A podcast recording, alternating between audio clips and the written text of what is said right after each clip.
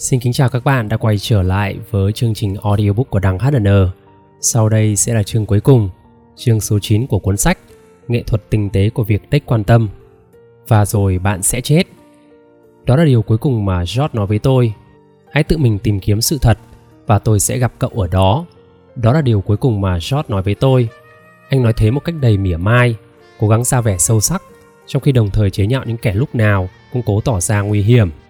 Lúc ấy, anh ấy say rượu và phê thuốc và anh là một người anh em tốt của tôi. Thời khắc biến đổi sâu sắc nhất trong cuộc đời tôi diễn ra khi tôi 19 tuổi.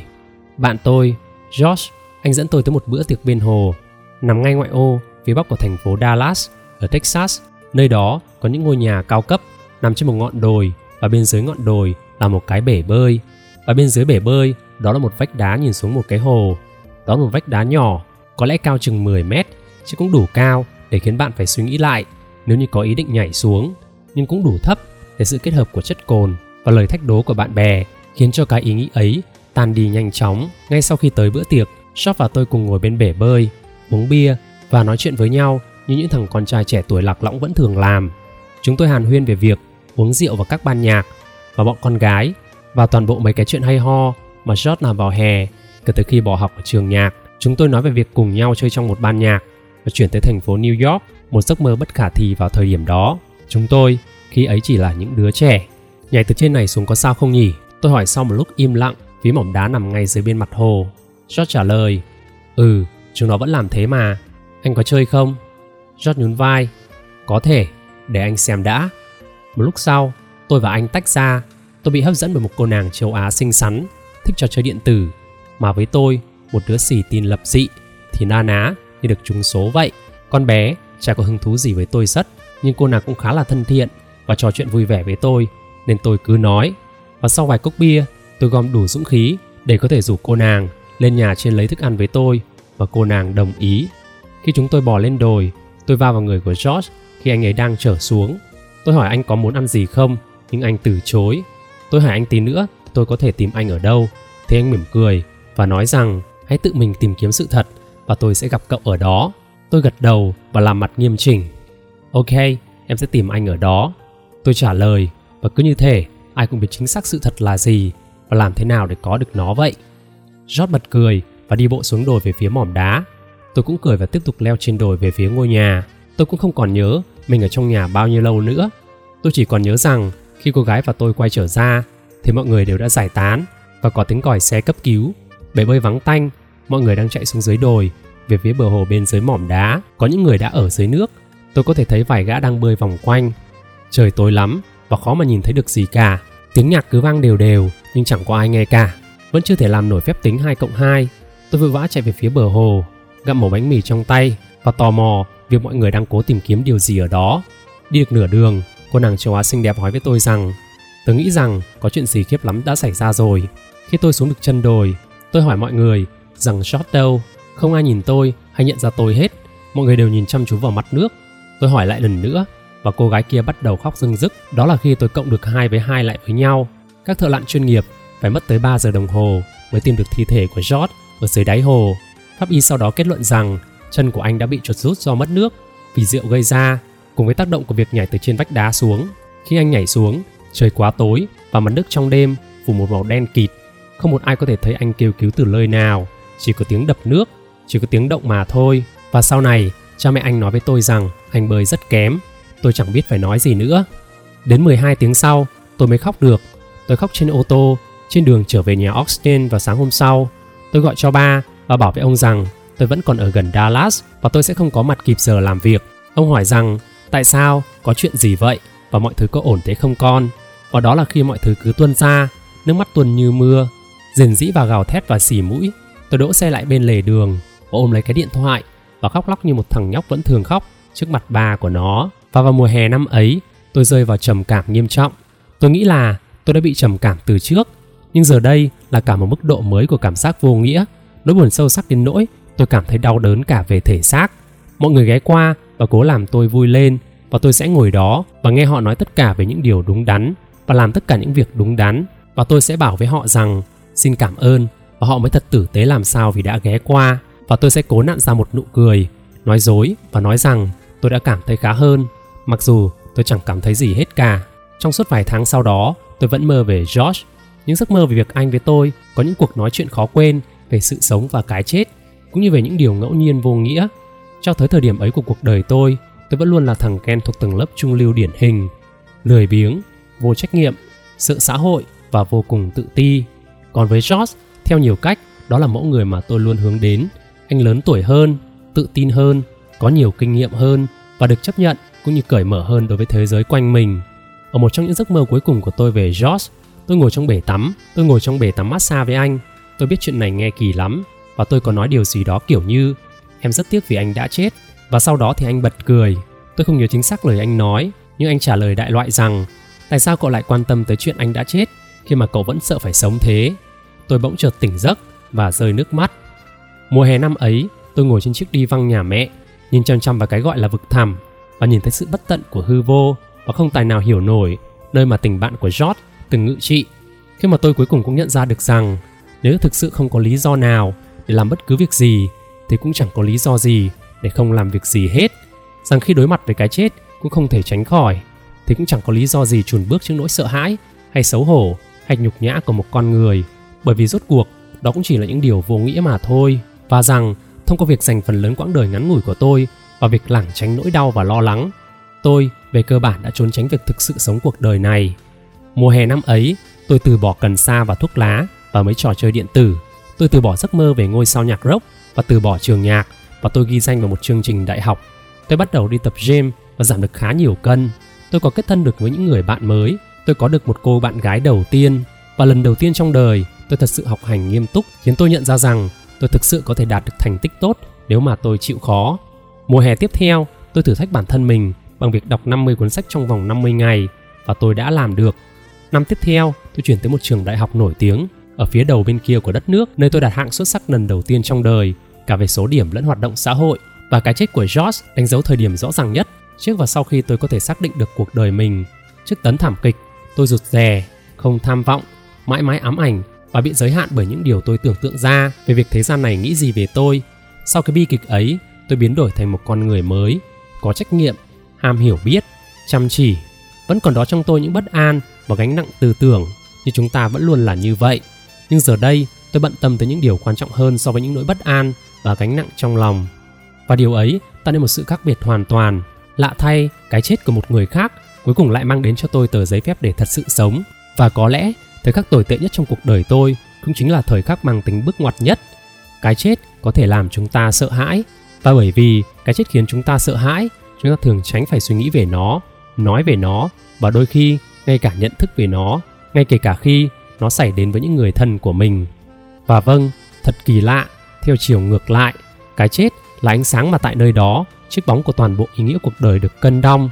Nếu không có cái chết, thì tất cả mọi thứ đều có vẻ thật tầm thường mọi trải nghiệm đều thế nào cũng được mọi thước đo và giá trị đều chỉ là con số không tròn trĩnh. những điều nằm ngoài bản thân chúng ta Ernest Becker là một học giả bị xã hội ruồng bỏ vào năm 1960 ông nhận bằng tiến sĩ chuyên ngành nhân loại học luận án tiến sĩ của ông so sánh sự khác biệt và khác thường giữa việc hành thiền trong Phật giáo với việc chữa bệnh bằng phần tâm học.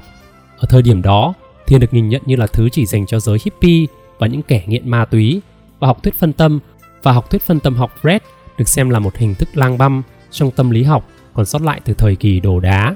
Trong công việc đầu tiên của ông, với tư cách là giáo sư trợ giảng, Becker nhanh chóng gia nhập vào đội ngũ lên án việc thực hành tâm thần học như một hình thức chủ nghĩa phát xít. Họ nhìn nhận việc thực hành này là một hình thức áp bức phản khoa học, chống lại người yếu đuối và không được bảo vệ. Vấn đề nằm ở chỗ, sếp của Becker là một chuyên gia tâm thần học, nên chuyện này giống như là bạn bước chân vào công việc đầu tiên trong đời và mạnh bạo ví sếp mình như là Hitler vậy và bạn cũng có thể hình dung ra đó là ông ta bị đuổi việc. Vậy nên, Becker bưng những tư tưởng cấp tiến của mình tới nơi mà chúng có thể được chấp nhận, đến những nơi như Berkeley, California, nhưng cả ở những nơi đó thì ông cũng chẳng trụ được bao lâu cả. Bởi không chỉ vì khuynh hướng chống đối tổ chức mới khiến Becker gặp rắc rối, mà còn bởi phương thức dạy học lạ lùng của ông nữa.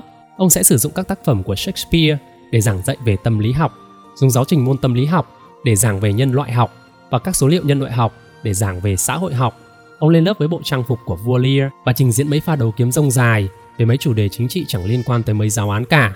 Bọn sinh viên thì mê tít ông, những người khác trong trường thì lại căm ghét ông. Và chưa đầy một năm sau, ông lại bị sa thải. Becker sau đó đặt chân đến sân trường Đại học San Francisco, nơi mà ông có thể thực sự giữ được công việc của mình lâu hơn một năm. Nhưng khi cuộc biểu tình phản đối chiến tranh Việt Nam nổ ra trong giới sinh viên, ban giám hiệu nhà cường cầu cứu tới vệ binh quốc gia và sự việc trở nên hơi hướng bạo lực khi mà Becker chọn về phía sinh viên và công khai chỉ trích các hành động của vị chủ nhiệm khoa thì một lần nữa ông lại bị sa thải. Becker thay đổi công việc 4 lần trong vòng 6 năm và trước khi ông bị sa thải lần thứ năm thì ông bị ung thư đại tràng, chuẩn đoán là rất đáng lo ngại.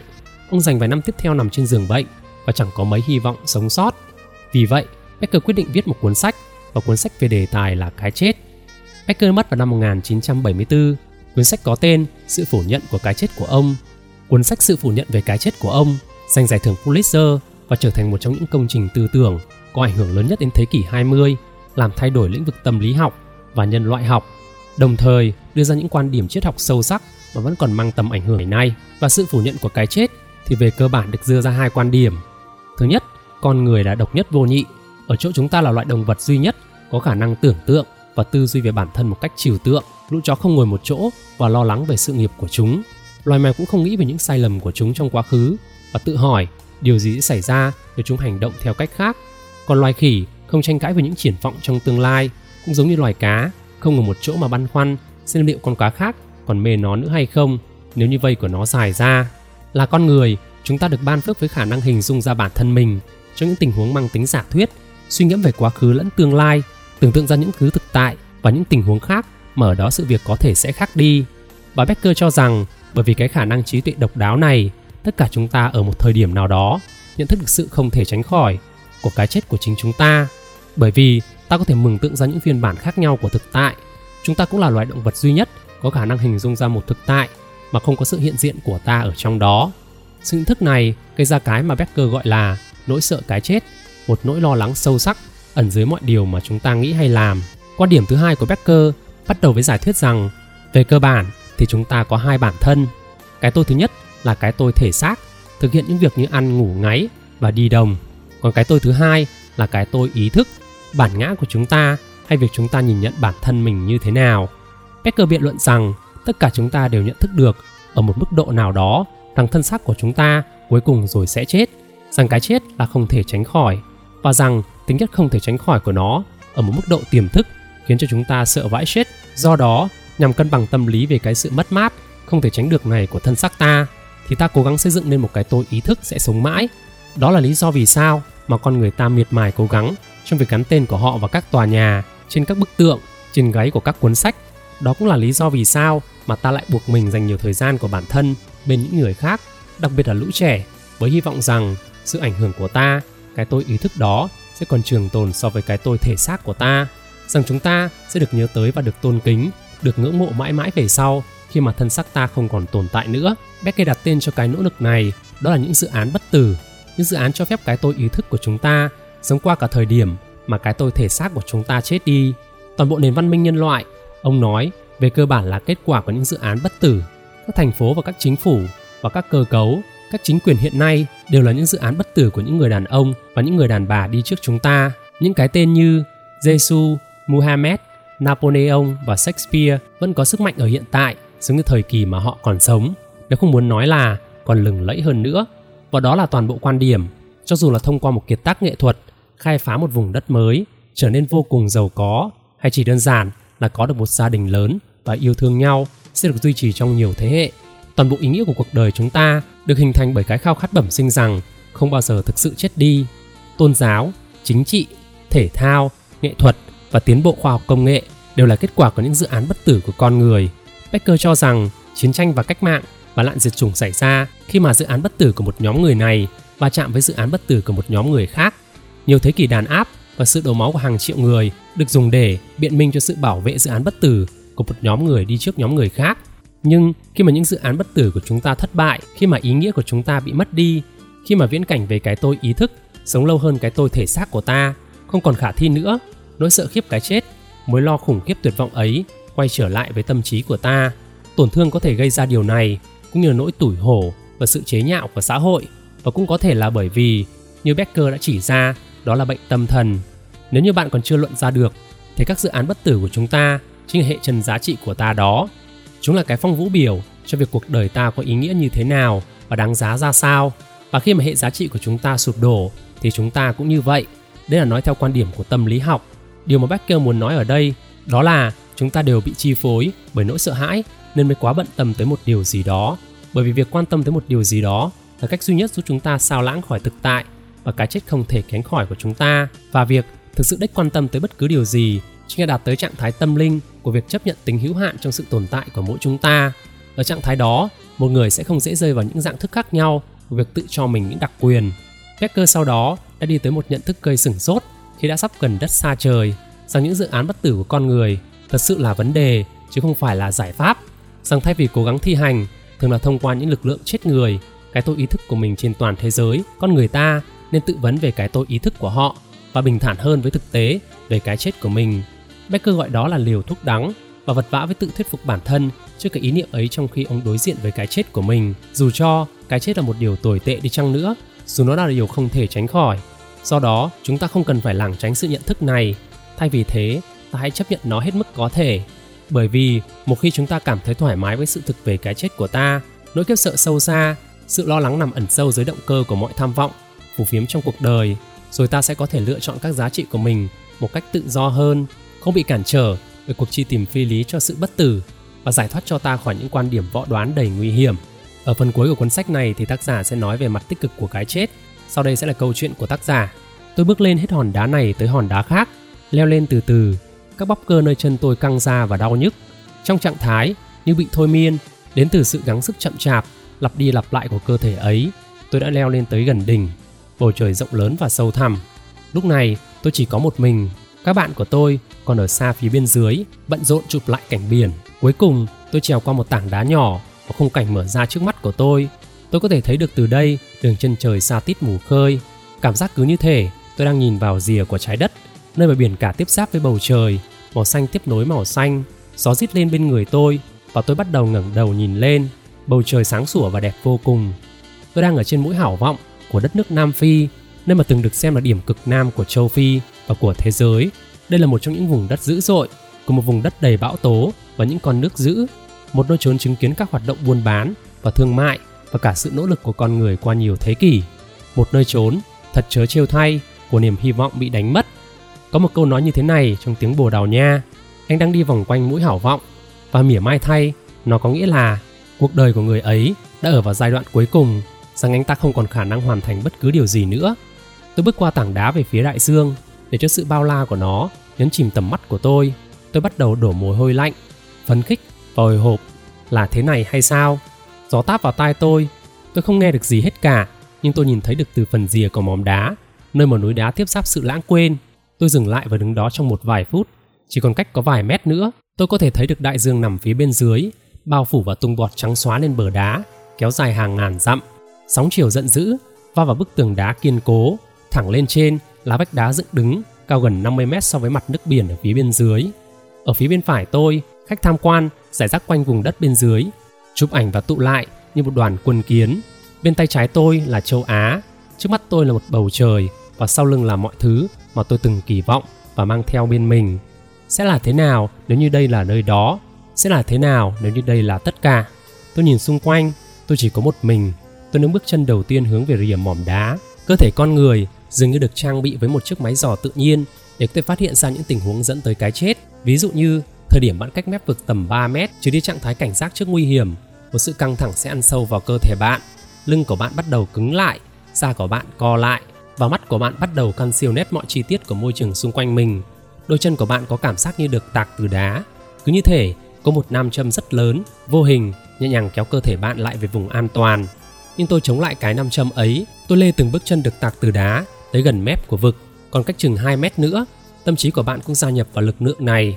Lúc này, bạn không chỉ nhìn thấy những rìa mỏm đá, mà còn cả phía bên dưới nữa, đủ mọi thể loại viễn cảnh không mong muốn của việc vấp chân và rơi xuống lộn nhào dẫn tới cái chết te tua Lúc này, bạn không chỉ nhìn thấy rìa mỏm đá, mà còn cả phía bên dưới nữa, đủ mọi thể loại viễn cảnh không mong muốn của việc gấp chân và rơi xuống, lộn nhào dẫn tới cái chết te tua. Xa quá rồi đấy, tâm trí của tôi cảnh báo như vậy. Và như là thực sự quá xa rồi đấy, nó như gào lên rằng Này anh bạn, cậu làm cái quái gì thế? Đừng đi nữa, dừng lại ngay. Tôi bảo tâm trí mình im miệng và tiếp tục nhích về phía trước. Chỉ còn một mét nữa, cơ thể của tôi hoàn toàn chuyển sang mức báo động đỏ. Lúc này, tôi chỉ còn cách việc kết thúc cuộc đời mình có một sợi dây dày nữa thôi. Cái cảm giác chỉ cần một cơn gió mạnh cũng có thể thổi bay tôi về cái cõi vĩnh hằng có hai sắc xanh ấy. Chân tôi bắt đầu run rẩy và cả đôi tay của tôi cũng vậy, rồi cả giọng nói của tôi nữa. Trong trường hợp tôi cần nhắc nhở bản thân rằng tôi sẽ không đâm đầu vào cái chết của chính mình. Khoảng cách một mét, đó là giới hạn tuyệt đối của hầu hết mọi người. Nó đủ gần để bạn có thể thấy được đáy vực khi cúi người nhìn xuống, nhưng vẫn đủ xa để cho rằng bạn không thực sự mạo hiểm để kết liễu đời mình. Đứng ở gần bờ vực đến mức này, ngay cả một nơi đẹp đẽ và đầy mê hoặc như mũi hảo vọng cũng gây ra cảm giác chóng mặt và đe dọa sẽ làm phun trào bữa ăn gần nhất. Tôi bắt đầu tự hỏi, là thế này hay sao? Tất cả là như thế này sao? Liệu tôi đã biết hết mọi điều mà tôi từng biết hay chưa? Tôi bước thêm một bước nhỏ xíu xiu nữa, rồi thêm một bước nữa, giờ còn lại nửa mét. Bàn chân của tôi run lẩy bẩy khi tôi đặt cả sức nặng cơ thể của mình lên đó. Tôi tiếp tục di chuyển, chống lại cái nam châm, chống lại cái tâm trí của tôi, chống lại tất cả những bản năng sinh tồn nơi tôi có. Còn 30 cm nữa thôi, tôi lúc này nhìn thẳng xuống vực sâu, tôi cảm thấy đột nhiên muốn khóc. Cơ thể của tôi theo bản năng co lại, tự bảo vệ nó ra khỏi thứ gì đó không có thật và không thể giải nghĩa được. Gió nổi lên như bão. Trong đầu tôi bắt đầu xuất hiện những suy nghĩ tìm cách neo về bến cảng. Ở khoảng cách 30 cm, bạn cảm thấy như thể mình đang bị trôi đi vậy. Mọi thứ ngoại trừ khi nhìn xuống dưới đều khiến bạn có cảm giác như thể bạn hòa làm một với bầu trời. Bạn chắc chắn rằng mình sẽ rơi xuống từ đây. Tôi cúi xuống một lúc, điều hòa lại hơi thở và thu thập lại ý nghĩ. Tôi buộc mình và nhìn xuống nơi nước bọt đập vào mặt đá dưới chân mình. Rồi tôi lại nhìn sang bên phải mình, về phía những con kiến nhỏ xíu đang cười rạng rỡ ở phía dưới kia. Chụp hình, tôi đuổi theo xe ô tô với hy vọng lạ lùng rằng có ai đó sẽ nhìn thấy tôi. Sự khao khát được chú ý này hoàn toàn vô lý, nhưng toàn bộ là như vậy. Dĩ nhiên là họ không thể nhìn thấy tôi ở nơi này, và ngay kể cả khi mà họ thấy được thì những con người ở khoảng cách xa như vậy liệu có thể nói hay làm được điều gì cơ chứ? Tất cả những gì tôi nghe thấy đó là tiếng gió. Tất cả chỉ có như thế này thôi sao? Cả người tôi bắt đầu run rẩy, nỗi sợ hãi trở thành cơn vấn khích và sự mù quáng. Tôi tập trung tâm trí của mình và cố gắng để xua tan đi các suy nghĩ như khi đang thiền định. Chẳng có gì lại khiến bạn ở trong hiện tại toàn tâm toàn trí hơn việc chỉ còn cách cái chết của chính bạn có vài chục cm nữa. Tôi thẳng người lên và nhìn lại, tôi thấy mình mỉm cười. Tôi nhắc nhở bản thân mình rằng có chết thì cũng chẳng sao cả. Sự bằng lòng này và ngay cả sự cởi mở khi đối diện với cái chết của một người có nguồn gốc từ thời cổ xưa. Những triết gia người Hy Lạp và La Mã cổ đại theo đuổi chủ nghĩa khắc kỷ thường nhắc nhở mọi người rằng sẽ luôn phải tâm niệm về cái chết ở mọi thời điểm để biết trân trọng cuộc sống hơn và luôn khiêm tốn khi đứng trước nghịch cảnh. Ở nhiều trường phái Phật giáo, thiền định thường được truyền dạy như một phương tiện để chuẩn bị cho cái chết trong khi vẫn đang còn sống. Hòa tan cái tôi vào trong cái chan hòa của hư vô, đạt tới trạng thái khai thị của cõi niết bàn, được xem như là sự thử nghiệm của việc đi tới bến bờ bên kia. Ngay kể cả Mark Twain, cái kẻ dở hơi, tóc tai bù xù tới từ sao chổi Harley và rời đi cùng nó cũng từng nói rằng nỗi sợ cái chết đến từ nỗi sợ cuộc sống. Để sống được hết mình thì luôn luôn sẵn sàng chết bất cứ lúc nào. Quay trở lại với vách đá tôi cúi gấp người xuống và dần dần ngả về phía sau. Tôi đặt hai tay mình xuống mặt đất phía sau và nhẹ nhàng đặt mông ngồi xuống. Rồi sau đó tôi từ từ di chuyển một chân qua mép vực. Có một tảng đá nhỏ, nhô ra từ phía vách đá. Tôi đặt chân mình lên đó, rồi tôi di chuyển chân còn lại qua mép vực và đặt nó lên tảng đá nhỏ kia. Tôi ngồi như thế một lúc, dồn sức nặng của cơ thể vào hai cánh tay. Gió làm rối tung cả tóc tôi lên. Sự lo lắng giờ đã có thể chịu đựng được, miễn là tôi còn tập trung vào đường chân trời. Và rồi, tôi ngồi thẳng dậy và nhìn xuống đáy vực một lần nữa. Nỗi sợ hãi ập đến ngay tức khắc, dọc theo sống lưng và làm tôi giật mình buộc tôi phải tập trung tinh thần vào từng phân trên cơ thể của mình. Nỗi sợ hãi tăng lên mỗi lúc, nhưng mỗi lần, nó bóp nghẹt tôi tôi lại xua đi những suy nghĩ, tập trung sự chú ý của mình vào đáy vực phía bên dưới của tôi, ép buộc mình phải nhìn vào sự diệt vong tiềm tàng ấy. Và rồi, đơn giản là thừa nhận sự tồn tại của nó. Lúc này đây, tôi đang ngồi phía rìa của thế giới, ở đỉnh cực nam của hy vọng, nơi cửa ngõ vào phương đông. Cảm giác ấy thật hưng phấn làm sao? Tôi có thể cảm thấy chất adrenaline dâng trào trong cơ thể mình trở nên thật tĩnh lại thật tỉnh táo và chưa bao giờ thấy xúc động như vậy. Tôi lắng nghe tiếng gió và ngắm nhìn đại dương và nhìn ra xa tận cùng của thế giới. Và rồi tôi bật cười với ánh sáng. Tất cả những nơi mà nó chạm tới đều đẹp đẽ khôn cùng. Đối mặt với sự thật về cái chết của chúng ta, đó là vô cùng quan trọng, bởi vì nó xóa bỏ tất cả những giá trị tệ hại, mong manh, cạn cợt trong cuộc đời.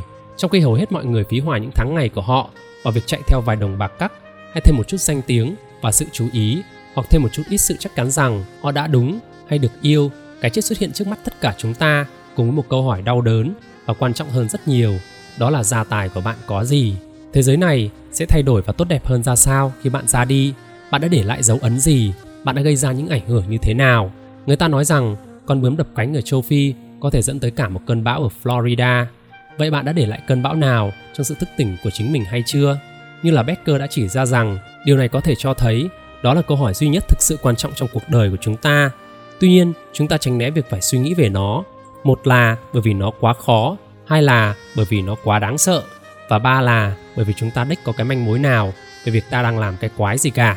Và khi ta đang lảng tránh câu hỏi này, chúng ta để cho những giá trị tầm thường và hận thù chiếm trọn đầu óc của chúng ta và kiểm soát những khao khát và tham vọng của chúng ta. Thiếu đi nhận thức về sự hiện hữu của cái chết, những điều giả tạo sẽ hiện ra như là những việc quan trọng. Và những điều quan trọng được nhìn nhận một cách hời hợt. Cái chết là điều duy nhất mà chúng ta có thể nhận biết với toàn bộ sự chắc chắn. Và vì vậy, nó phải là cái la bàn. Mà từ đó, chúng ta định hướng tất cả những giá trị và quyết định khác trong đời. Đó là câu trả lời đúng đắn cho mọi câu hỏi mà ta nên đặt ra, nhưng chưa bao giờ thực hiện. Cách duy nhất để có thể bình thản trước các chết, đó là hiểu rõ và xem bản thân mình như là một cái gì đó lớn hơn chính bản thân mình. Đó là lựa chọn những giá trị vượt xa hơn cả việc phục vụ cho lợi ích của bản thân chúng ta, mà lại đơn giản và trực tiếp và dễ kiểm soát và bao dung đối với cái thế giới hỗn loạn xung quanh mình. Đó mới là gốc rễ cơ bản của mọi sự hạnh phúc. Dù bạn có nghe theo Aristotle hay một chuyên gia tâm lý học nào đấy ở Harvard, hay là Chúa Giêsu hay là cái ban nhạc Beatles chết tiệt kỳ đi chăng nữa, thì tất cả sẽ đều nói với bạn rằng hạnh phúc đến từ một điều, đó là hãy quan tâm tới một điều gì đó lớn hơn chính bản thân bạn. Hãy tin rằng bạn là một thành phần đóng góp vào một thực thể vĩ đại hơn nhiều, rằng cuộc đời bạn chỉ một quy trình cận biên của một chuỗi dây chuyền không thể tưởng tượng được cái cảm giác này là một lý do mà con người ta đến với nhà thờ, là lý do để họ lao vào những cuộc chiến tranh.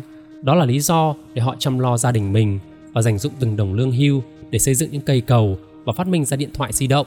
Cái cảm giác thoáng qua này về việc một phần của điều gì đó lớn hơn và khó hiểu hơn chính bản thân họ và sự tự cho mình đặc quyền tước bỏ điều này khỏi chúng ta. Trọng lực của sự tự cho mình đặc quyền nuốt trọn mọi sự chú ý vào trong lòng nó, hướng về phía của chúng ta, khiến cho ta cảm thấy rằng chúng ta là trung tâm của mọi vấn đề trong cái vũ trụ này. Rằng chúng ta là kẻ duy nhất và nhận lấy sự bất công. Rằng chúng ta là người duy nhất xứng đáng được nhận những thứ cao quý hơn hẳn so với những người khác. Dù cho đầy cám dỗ, sự tự cho mình đặc quyền sẽ cô lập chúng ta, sự tò mò và hứng khởi của chúng ta đối với thế giới tự biến thành chính nó và phản ánh những thành kiến và dự đoán của chính chúng ta về những người mà ta gặp và những sự kiện mà ta đã trải qua. Điều này nghe có vẻ thật thú vị và hấp dẫn và có thể mang lại cảm giác tốt đẹp trong một thời gian nhưng nó lại là liều thuốc độc dành cho tâm hồn. Chính những điều này hiện nay đang hành hạ chúng ta. Chúng ta nhìn chung là sống khá sung túc, nhưng về mặt tinh thần thì chịu dày vò theo nhiều cách thức tệ hại và hời hợt. Người ta từ bỏ mọi trách nhiệm, đòi hỏi xã hội phải phục vụ cho cảm xúc và cảm giác của họ. Người ta bám giết đến những sự đoan chắc đầy độc đoán của mình và cố gắng áp đặt chúng lên những người khác. Thường là một cách thô bạo, trên danh nghĩa những lý do chính đáng được tạo dựng. Con người ta cao ngạo trong cái cảm giác vượt trội giả tạo, rơi vào sự ỉ trệ và tính thở ơ ở nỗi sợ hãi trước việc thử một điều gì đó đáng giá và thất bại trước nó. Việc nuông chiều tâm trí hiện đại đã dẫn đến một xã hội cảm thấy rằng mình xứng đáng nhận lấy một điều gì đó mà không cần phải cố công vì nó. Họ có quyền đối với một điều gì đó mà không cần phải hy sinh vì chúng. Người ta tuyên bố rằng mình là những chuyên gia, những doanh nhân, những nhà phát minh, nhà tiên phong, những chính khách phi đảng phái và huấn luyện viên mà không có lấy một trải nghiệm cuộc sống thực sự. Và họ làm điều đó không phải bởi vì họ thực sự cho rằng mình vĩ đại hơn tất cả những người khác. Họ làm vậy đơn giản là bởi vì họ cảm thấy rằng mình cần phải vĩ đại để được chấp nhận trong một thế giới chỉ toàn tuyên truyền về sự phi thường. Nền văn hóa của chúng ta ngày nay làm đảo lộn hết sức chú ý tới thành công lớn lao, cho rằng chúng phải là một, nhưng không phải là như vậy. Bạn đã tuyệt vời sẵn rồi. Dù cho bạn có nhận ra điều này hay không, dù cho ai khác có nhận ra được điều này hay không, và đó không phải bởi vì bạn viết ra được một ứng dụng dành cho iphone hay hoàn thành được chương trình đại học sớm hơn một năm, hay có thể tạo được một con tàu rất oách. Những điều này không định nghĩa được sự tuyệt vời nơi bạn. Bạn tuyệt vời bởi vì khi đối mặt với những nỗi hoang mang, bất tận và cái chết chắc chắn, thì bạn vẫn tiếp tục lựa chọn điều gì để bận tâm và điều gì không. Cái thực tế nhỏ bé này, cái lựa chọn giản đơn với những giá trị của bản thân bạn trong đời sống này đã sẵn khiến bạn trở nên thành công, đã sẵn khiến để cho bạn được yêu thương. Ngay kể cả khi bạn không nhận ra điều đó, ngay kể cả khi nếu như bạn đang ngủ dưới gầm cầu và đói khát và kể cả bạn nữa rồi cũng sẽ đến lúc bạn chết đi đó là bởi vì bạn đã quá may mắn để được sống trên đời có lẽ bạn sẽ không cảm thấy như vậy nhưng thi thoảng hãy cứ thử đứng trên mép bờ vực mà xem và có lẽ bạn sẽ hiểu ra được điều gì đó Bukowski từng viết rằng tất cả chúng ta rồi cũng sẽ chết. Tất cả và chuyện này vẫn thường được phóng đại quá đà. Chỉ điều đó thôi hẳn nên khiến ta yêu thương lẫn nhau, nhưng lại không phải là như vậy. Chúng ta bị những điều tầm thường vô nghĩa, làm khiếp sợ và đánh bại. Chúng ta bị nghiến ngấu chẳng vì điều gì cả. Tôi nhớ về cái đêm ấy, bên cái hồ kia, nơi tôi nhìn thấy thi thể của người bạn tên George được kéo lên khỏi hồ bởi các chuyên gia cứu hộ. Tôi nhớ rằng mình từng nhìn chăn chối vào bầu trời đêm đen kịt của Texas và thấy cái bản ngã của mình dần tan biến vào trong đó. Cái chết của George đã dạy cho tôi nhiều hơn những gì mà tôi nhận được trước đây. Phải, nó giúp tôi nắm lấy tháng ngày, có trách nhiệm với những lựa chọn của bản thân mình và theo đuổi những giấc mơ với ít nỗi hổ thẹn và ức chế hơn. Nhưng đây chỉ là những tác dụng phụ của một bài học quan trọng và sâu sắc hơn hẳn. Và bài học quan trọng nhất ở đây đó là chẳng có cái gì phải sợ cả. Không bao giờ. Việc liên tục nhắc nhở bản thân về cái chết của chính mình trong suốt nhiều năm, dù là thông qua thiền định, đọc về các tác phẩm triết học hay làm những việc điên rồ như việc đứng trên mép vực ở Nam Phi là điều duy nhất giúp tôi nắm giữ được sự nhận thức này trước mắt và ngay trong tâm thức mình. Việc chấp nhận cái chết, sự hiểu biết về cái sự mong manh của bản thân tôi khiến cho mọi thứ trở nên dễ dàng hơn hẳn.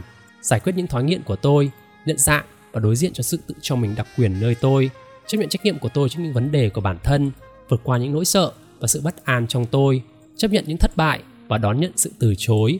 Những điều ấy đều nhẹ nhàng hơn rất nhiều bởi ý nghĩ về cái chết của chính mình. Khi mà tôi càng nhìn kỹ vào bóng tối, cuộc đời càng trở nên sáng sủa hơn, thế giới càng trở nên yên ả và tôi càng ít cảm thấy sự kháng cự trong tiềm thức. Ừ, trước bất cứ một điều gì, tôi ngồi đó trên đỉnh mũi hảo vọng trong vòng vài phút, cố gắng thu lấy tất cả mọi thứ. Khi cuối cùng tôi quyết định đứng dậy, tôi đặt tay ra phía sau và lùi lại, rồi chậm chậm tôi đứng lên, tôi kiểm tra mặt đất xung quanh mình để đảm bảo rằng không có một hòn đá nào ở sai vị trí có thể làm tôi bị vấp ngã. Nhận thấy rằng tôi có thể an toàn, tôi bắt đầu quay lại với thực tại. 2 mét, 3 mét, cơ thể tôi hồi lại với mỗi bước đi, chân tôi trở nên nhẹ nhõm hơn. Tôi để cho chiếc năm chân cuộc đời của tôi hút tôi lại. Khi tôi leo lên vài tảng đá, trở về con đường chính, tôi ngước nhìn lên và thấy một người đàn ông đang nhìn chằm chằm vào tôi. Tôi dừng lại và nhìn vào mắt anh ta. Anh ta nói, tôi thấy anh ngồi bên mép bờ vực ở đằng kia. Anh ta có khẩu âm của người Úc. Cái từ kia tròn vành vạnh như một cái kỳ cục trong miệng của anh ta vậy. Anh ta chỉ tay về phía nam cực, tôi mỉm cười. Vâng, cảnh đẹp quá nhỉ. Còn anh ta thì không, anh ta nghiêm mặt nhìn thôi. Tôi chùi tay vào quần, cơ thể tôi vẫn còn rền rĩ sau cuộc vận động. Bầu không khí trở nên im lặng đầy gượng gạo. Anh chàng người Úc đứng đó một lát, bối rối, vẫn nhìn vào tôi, rõ là đang suy nghĩ xem sẽ nói điều gì tiếp theo. Và sau một lúc, anh ta cẩn thận sâu chuỗi các từ ngữ với nhau. Mọi chuyện vẫn ổn chứ? Anh thấy thế nào rồi? Tôi lặng im trong chốc lát, rồi mỉm cười. Sống, tràn đầy sức sống. Sự nghi ngại của anh ta biến mất và lộ ra một nụ cười trên khuôn mặt. Anh ta gật đầu thật nhẹ và bước tiếp trên con đường mòn. Tôi đứng ở phía trên, nhìn rõ toàn cảnh, chờ đợi các bạn tôi lên đến nơi. Trên đó là toàn bộ cuốn sách nghệ thuật tinh tế của việc đích quan tâm, bao gồm 9 chương và cuốn sách đầu tiên của chương trình audiobook của đằng HN đã kết thúc. Đây là một cuốn sách vô cùng hay về phát triển bản thân, mà mình tâm đắc nhất trong những cuốn sách mà mình đã đọc. Nếu có điều kiện để các bạn hãy nghe đi nghe lại audiobook của mình để có thể rút ra những ý tưởng riêng cho bản thân các bạn nhé. Xin chào các bạn và hẹn gặp lại tất cả các bạn trong những cuốn sách tiếp theo của đằng HN.